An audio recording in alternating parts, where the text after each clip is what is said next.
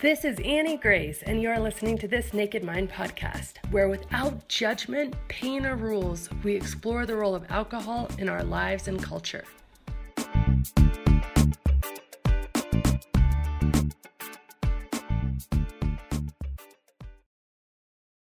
Hi, this is Annie Grace, and welcome to this Naked Mind podcast.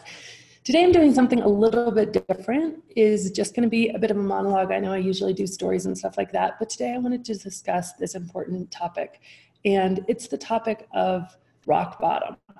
And I think that this is such an interesting topic because you hear it said so many times that oh well, you just need to hit rock bottom, and then you know everything turns around. You just need to hit rock bottom. And so I was thinking a lot about this. I was actually thinking about this when I was at the ocean visiting my grandma, and um, my son and I were in the waves, and we were kind of like on a boogie board, and the bottom was really rocky. And I was like, oh, it's like a rock bottom. And I was like, huh, well, what is a rock bottom really? And a rock bottom is where you hit rock at the bottom of something and you literally can't go any deeper. Like you can't go any further. You're down, you're done. And so I was thinking about that in the context that we use rock bottom with addiction. And one of the thoughts I had was, well, how come then people can have multiple rock bottoms? How come somebody can have a rock bottom and then go back into it and have a lower bottom and a lower bottom and a lower bottom? They say, oh, this is it, you know, never again. But then two months later, five months later, a year later, they're back again and they're gone lower.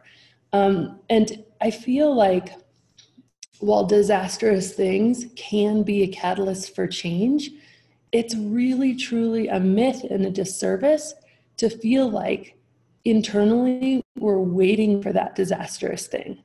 I remember there was a great thing that was said to me recently, and um, it was a guy that was, he's going to be on my podcast hopefully soon. His name is Mike, and he said, you know, I really started doing benzos and alcohol until it became a problem. And then I just kept doing it for a few years just to make sure it was a problem. And I think that's kind of, we get ourselves in that mentality of like, okay, this is a problem, but we don't say, well, what could I do about this now? And we sort of say, well, there's a part of our brain that says, well, when it really becomes a problem, when something goes really wrong. The problem is that when something goes really wrong, while yes, it can be a catalyst for change, it's not always a catalyst for change. And human beings, we change in one of two ways. We change to either avoid pain, which is obviously a rock bottom, you're trying to avoid more of that pain, or to move towards pleasure.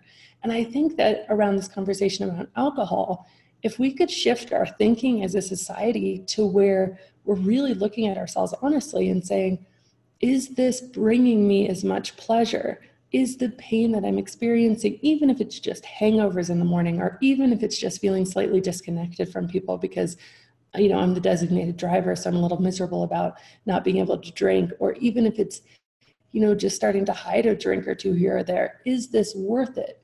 And I think often because we're not presented with a view of, you know, living alcohol free as being a positive thing, that we get afraid of that and we just carry on in some of our pain until something bad or something catastrophic happens. And so I just want to have this conversation and you know I'm looking at some of my notes here but rock bottom for me because people can have multiple rock bottoms so rock bottom is kind of it's not really it's not really the disaster that facilitates the change as much as as it's a point of decision. Because if you think about it literally, the fact that people can have multiple rock bottoms, the really true only rock bottom, therefore, is death. Or maybe you could argue imprisonment could be one because you can't really drink very easily in prison um, or do drugs very easily in prison. But then if you get out of prison, you could have a lower rock bottom and go back to prison. So if we act on that, that, you know, really prison or death are, are the very lowest rock bottoms. Most people don't reach that point, yet they do something in their life that they're no longer willing to tolerate. And the interesting thing about that is that I think as human beings, we have the capacity to look forward and anticipate what we're no longer willing to tolerate before it happens. So I had a friend, Sam, And his rock bottom was getting a DUI. And getting a DUI for him because he was a professional, he was in his job, it was something he never thought he would do. He was, by the way, hiding his drinking to a great extent. So nobody really even knew how much he was drinking or that he had any sort of problem. So getting a DUI was combined combined with, you know, the pain of getting the DUI, the expense and crazy expensive. I think he said it cost him about $18,000 all in or something insane of getting the DUI with the pain of being completely exposed that yes he was drinking way more than he was letting on and that he was using it completely as a crutch in his life and that he was having this big problem. And so for him that was like okay this can never happen again. I am never going to tolerate this again. And i know that for other people you know the rock bottom could be you know losing something serious you know losing a family um, because of divorce and because it just won't tolerate how much you know when you're talking to a human being that's intoxicated you're not talking to the human anymore you're talking to the alcohol.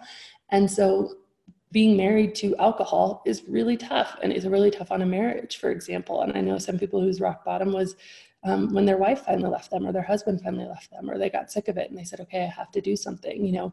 For me there was many pivotal moments and some of them were when my son didn't want to get on my lap because my teeth were purple and he thought I smelled bad. And that was really painful for me. But, you know, in the whole scheme of things, that was really relatively mild. Another was when I spilled beer on my kids. Um, and that was really painful for me. It was 10 in the morning. And so that was like another reason I did not want to be this person that I had become. And then there was just hundreds of nights where I'd wake up at three in the morning and just wonder, what am I doing? Why am I doing this? And it was it was really heartbreaking and painful for me. But the interesting thing is that something then changed in my mind where I started looking forward. I started looking and saying, if this is now, where is this going? Where is this train I'm on going?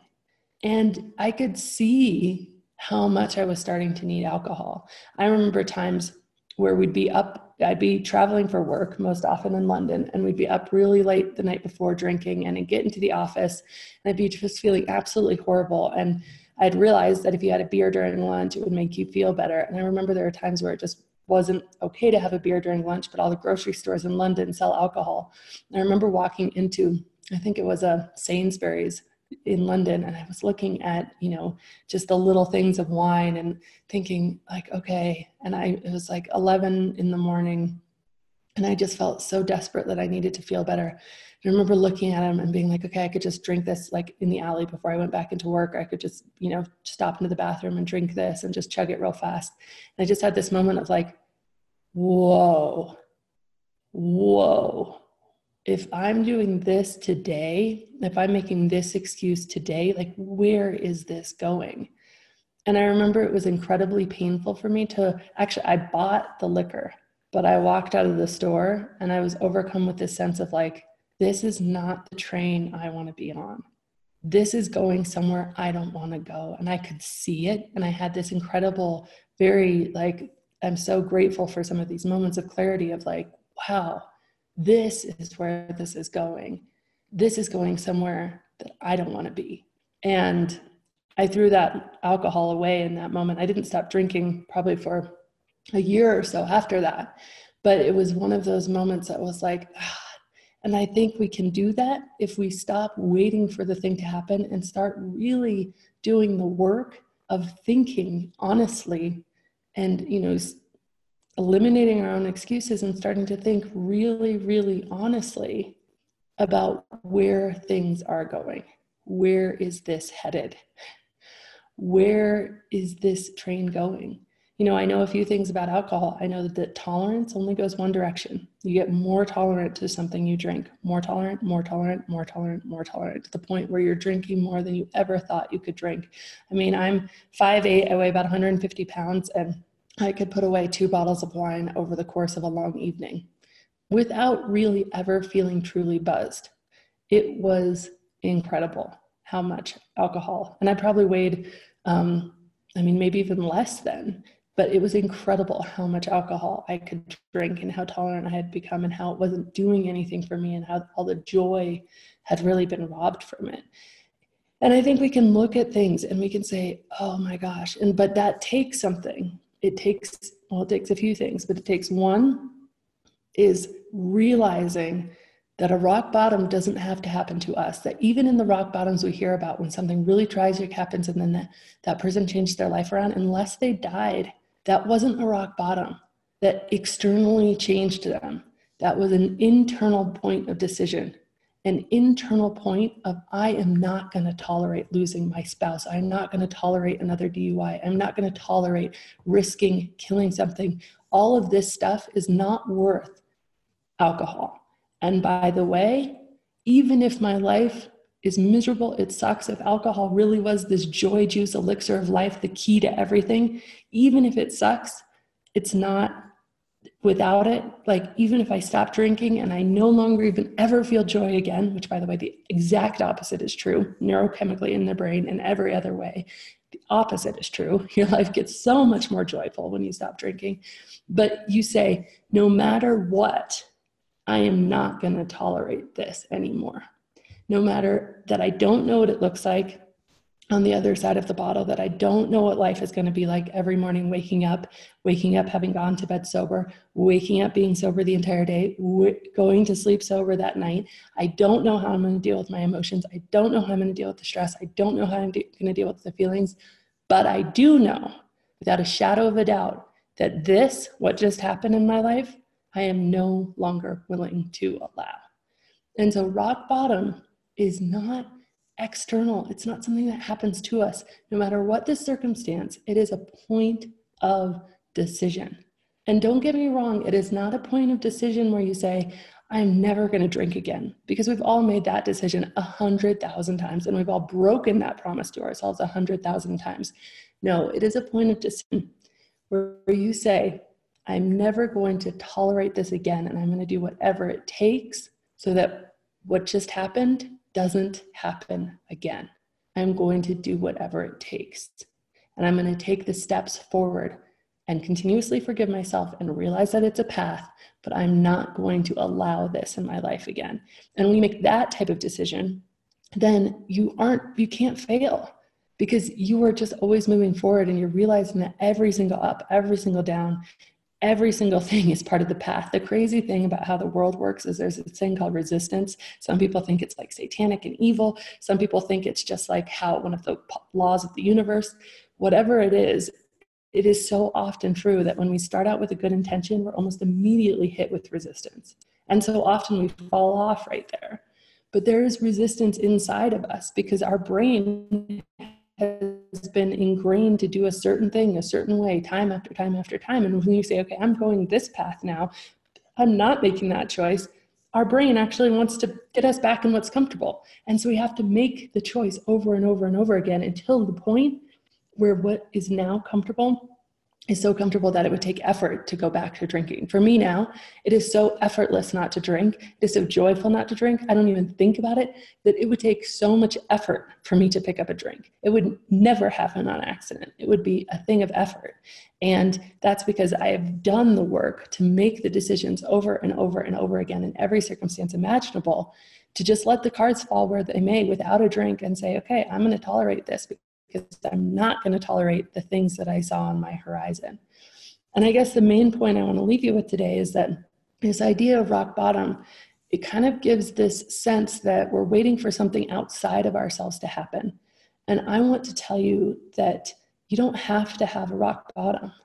Just take a moment and look at the trajectory. Look at where things are going and decide for yourself today what you're not willing to tolerate anymore. And again, it doesn't have to mean deciding never to drink again. I think that's one of the worst decisions you can make. And people might argue with me on that, but for me, that's not my decision. My decision is that I'm going to be free and conscious of this, that I can drink whenever I want, but I just don't want to drink. And I'm going to do the work of knowing what alcohol really is and reminding myself of what alcohol really is so that I don't want it anymore because when I say never again, I give myself this like, no matter what it is, I'm never gonna, you know, have coffee again or eat sugar again or whatever. I give myself this panic. Number one, what if I fail? Number two, I'm never gonna know I'm successful until I'm dead. And number three, like it just is the rule breaker in me that wants to completely up and rebel against that. And so I wouldn't make that decision, but I would make the decision that like there's certain things that you have decided are more important than alcohol. And you can decide now what those things are. They might be your kids, they might be your family, they might be your health. And then you can start to be really vigilant. Is alcohol taking these things from you in any way? And if it starts to, then you can start to do the work and ask the questions to get back on the right track before you ever have to hit a so called rock bottom.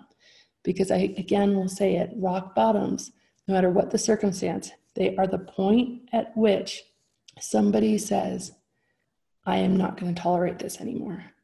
And we can make that decision well before those really catastrophic things happen to us. So, again, this is Annie Grace. This is This Naked Mind podcast. And thank you so much and have a wonderful day. This has been Annie Grace with This Naked Mind podcast. Thank you so much for listening. You can learn more at thisnakedmind.com. And please remember to rate, review, and subscribe as it really helps us spread the word.